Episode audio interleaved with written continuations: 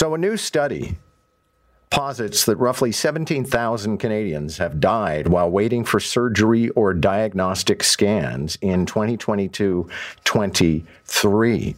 Here to offer some insight on this is the president of secondstreet.org, the people behind this number crunching. Colin Craig joins us. Nice to have you. Good morning.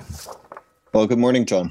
First of all, spell this out for me because, I mean, that's an astounding figure, but uh, maybe you can give some details about how you gathered these, these numbers and who they describe.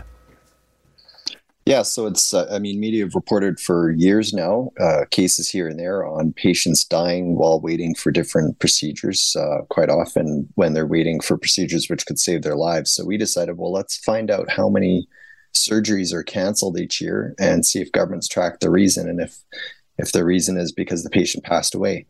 We did the same thing with diagnostic scans. So we asked we asked governments across the country for this data through freedom of information requests, and that's how we got the the seventeen thousand figure. Um, that figure is incomplete though, because some uh, government health bodies, health regions, and so forth, they just don't track the data. In other cases, they track some of the data, but not others. So if you extrapolate it, it's probably more closer to uh, over 30,000 nationwide. Is there a means of teasing out of this data? I mean, this sounds uh, like a horribly cold way or callous thing to say, but people who would mm-hmm. have died anyway. I mean, if you're waiting for sensitive heart surgery, you, you probably have a bad heart. And so maybe you mm-hmm. would have died anyway.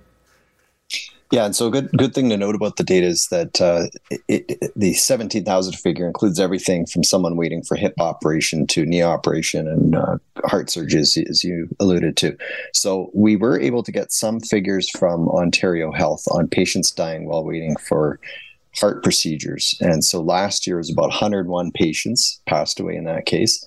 But the the really important question to ask is, okay, well, how many waited longer than the maximum recommended wait time? And government does track that and there were 36 that did. So that 36 number is the one that should be setting off real red flags for government.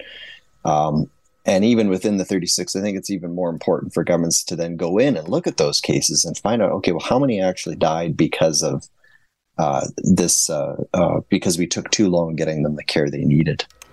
So what I guess is is the at the root of this is it personnel shortage, hospital capacity? Why are we failing these people?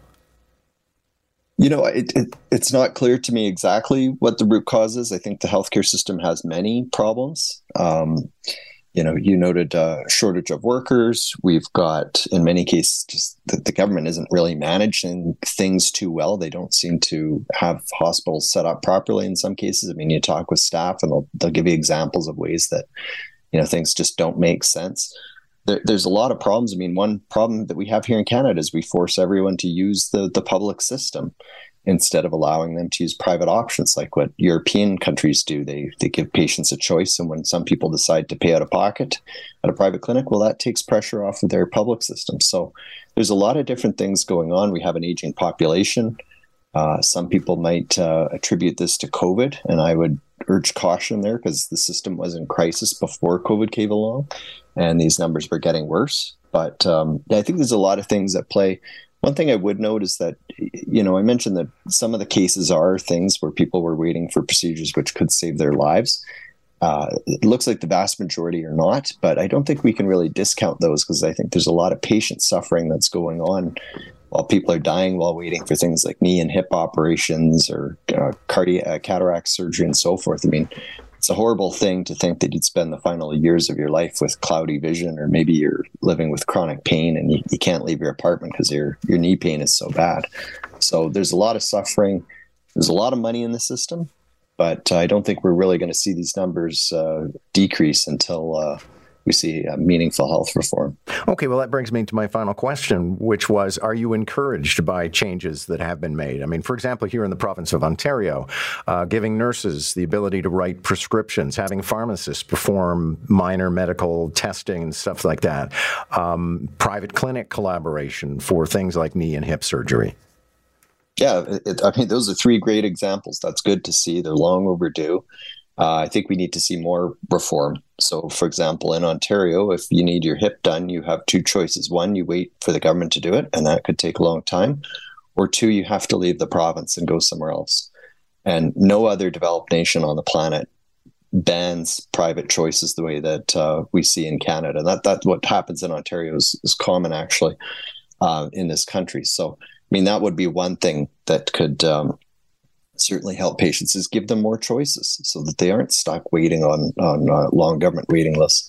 Uh, the European Union also will allow uh, patients to get reimbursed for surgeries when they go abroad. If they can't get the care they need locally in a timely manner, they can go somewhere else, pay for it, and get reimbursed. So we've done a whole policy brief on that. I think there's a lot of other things that can be done. There's there has been some positive changes in Ontario for sure.